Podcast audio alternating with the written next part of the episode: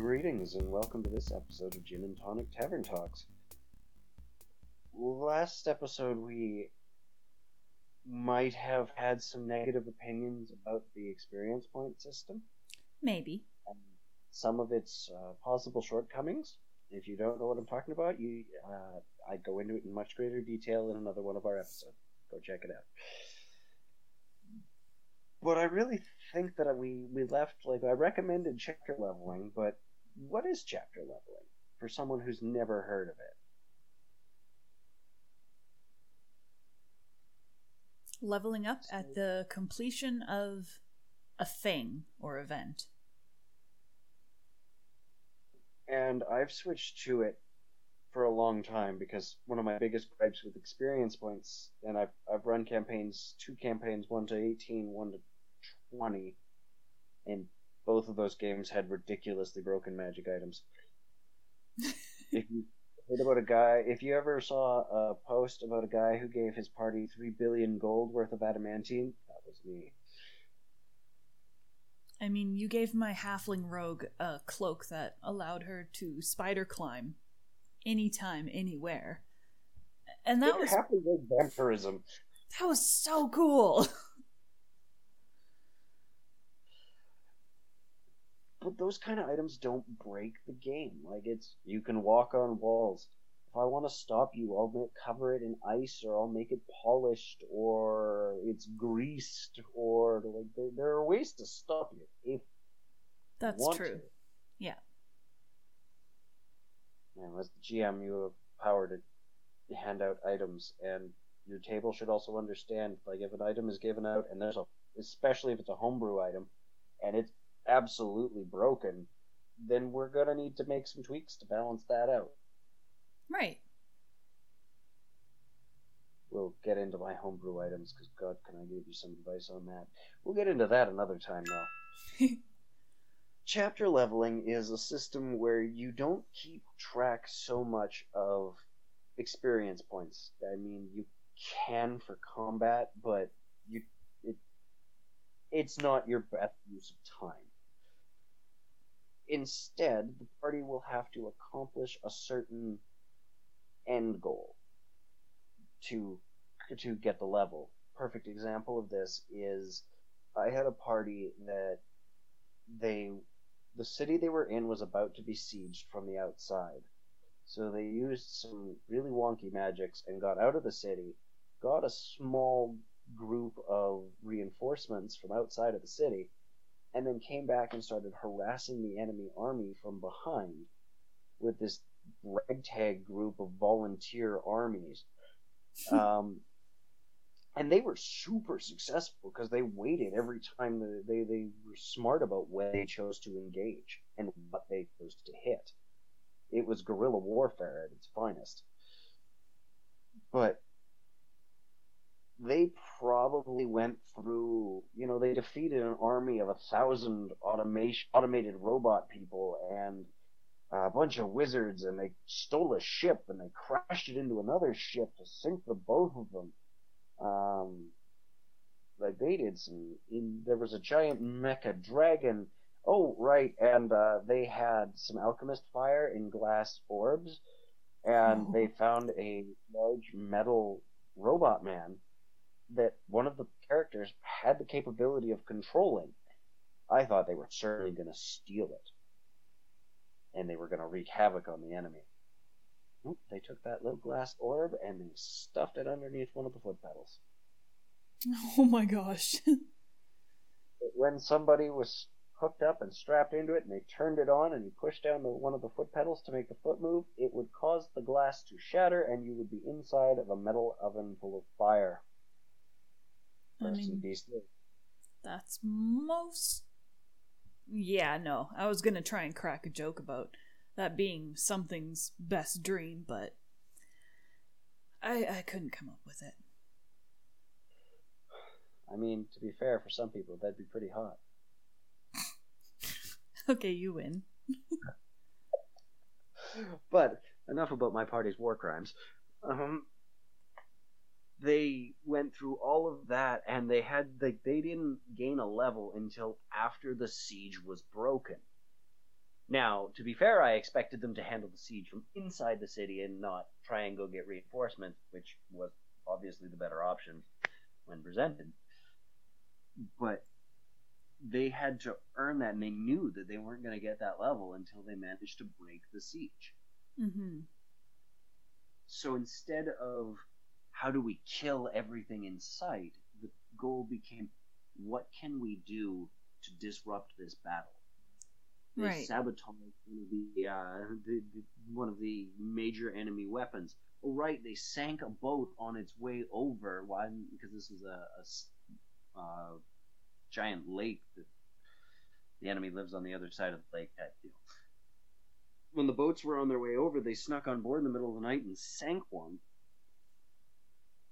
But they had to get through all of these steps in order to be able to gain that level.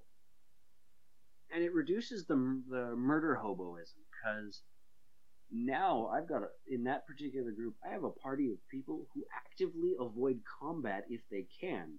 They're super effective at it when they need to be. But they'll try and talk, weasel, or sneak their way through a problem because they know that they're not going to get experience points for killing guards one and two. They're going to get the same amount of experience points whether those guys are dead or alive, provided that they obtained their objective. Mm-hmm. And I firmly subscribe to the uh, there are no witnesses if they're all dead. yeah, I like that one. If your goal was to sneak in and steal, you know, the precious scroll, the secret weapon, the yada, if you were going to take something that they're going to notice is missing, does it make it that much worse if they open the, the vault and find three dead guards and the thing is missing? No, they're still going to come after you whether there were dead guards there or not. Yeah, they're still looking for something. and you have it. So bad for you. But you accomplished your goal.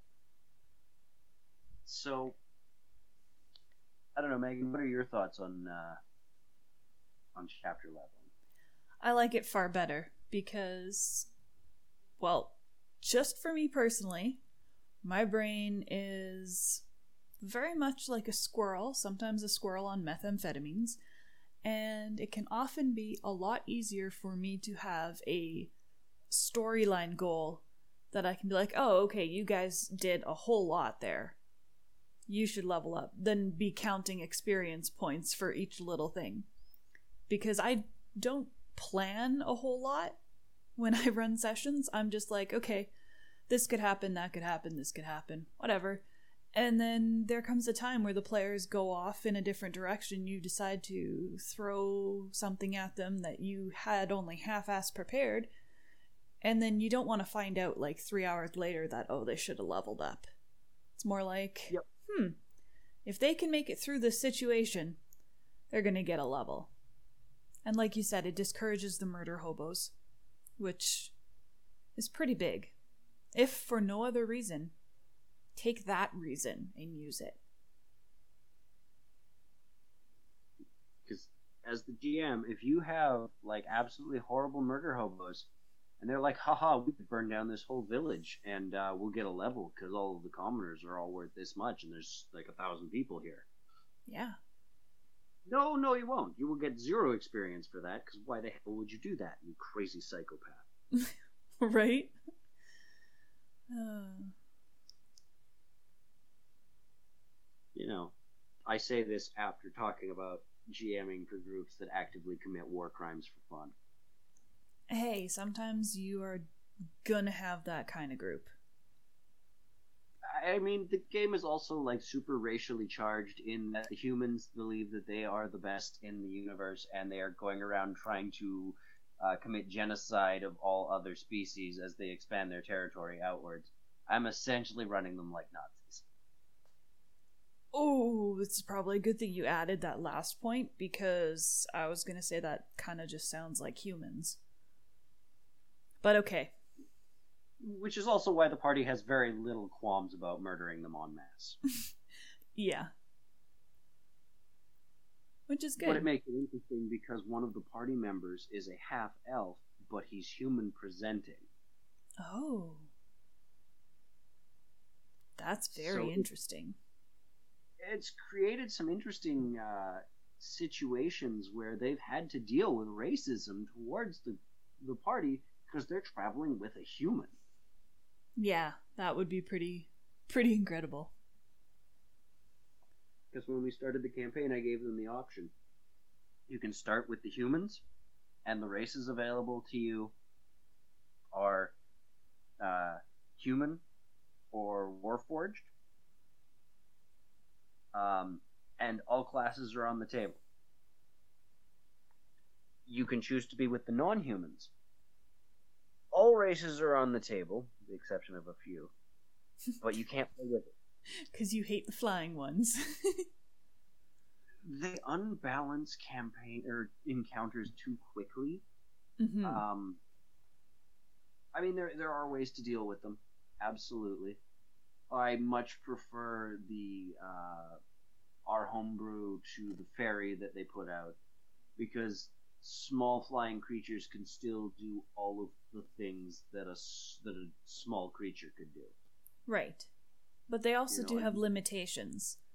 Because this fairy that I'm using, that we worked on, is also tiny and therefore has a v- much slower walking speed. Um, an okay fly speed, but no strength to carry big weapons or anything. Like everything is scaled back a little bit for her. So yeah, she can fly around and shit, but if there's a strong breeze out, there could be trouble. but that's one of the fun tweaks of making her tiny instead of small is that you've got to watch out for those things or you guys found a bunch of money and one of the party members has to carry your money for you because the money is bigger than you are yeah, and I love it. I absolutely love those limitations because it adds so much realism to the game that we play. and trying to keep that realism is it's a tough balance because i also love letting you guys do whatever you guys want to do i initially said no flying races and then you you brought up the fairy in a pirate themed campaign and i went fuck tinkerbell yep. exact, that's exactly what your your the inspiration for this is and it, it it's too perfect Yeah, it's pretty good. However, the fairy only has like 30 feet flying speed as a base, where an Right. Aarakocra has 50. Yes. Plus, that is a much larger creature, so it's definitely got some weight and heft behind it. Yeah. I mean, I don't like the book version of the fairy where they're small, but anyways, we digress.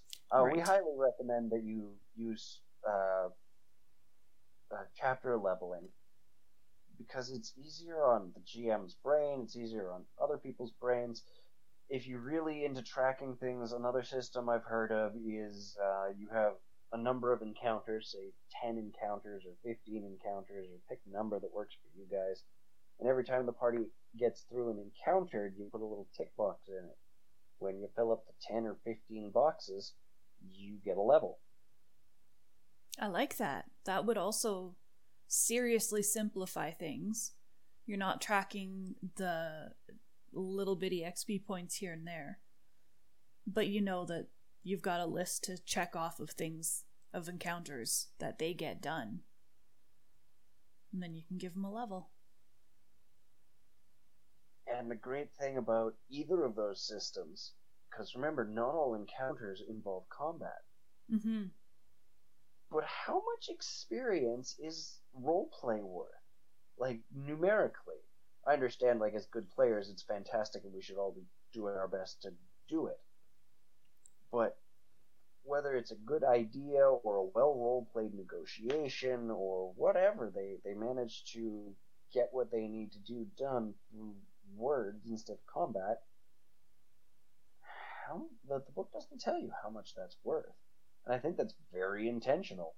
Because how do you put a, a weight or a value on that? And I've seen systems where people give like individual uh, people bonus experience for uh, good ideas, which really just punishes the players that either aren't uh, aren't as quick-witted as some other people, or uh, aren't as loud and boisterous, or maybe they're just there and they're enjoying your game. They don't really want to be making any decisions unless they have to, and you're now punishing them because they're not playing the game the way you want them to. Mm-hmm. Uh, so whenever a party member did something that resolves a problem, that when I was using the experience point system, would put a total amount of experience into the party. Mm-hmm. Yeah, I'm a big fan of party leveling. Oh, it just it makes so much sense. Yeah. Uh, but yeah, that's my thoughts on on chapter leveling and why you should do it, and half dozen other topics that we got off on. Thank you for indulging us. and if you have other ideas on how to track leveling and experience, let us know. We're always open to ideas. Which is Sure is. why I can, you know, send Caleb a little DM and be like, I want to play a fairy. And he's like, I just said no flying. And I'm like, but we're doing pirates. And he goes, All right, let me know what it's like. and then I send him the stats and he goes, I'm going to tweak a few things. Let me know. And I'm like, Yeah, let's do it. And now I get to be a fairy in a pirate campaign. Who drinks a lot and is almost always naked, which is, you know, just fun.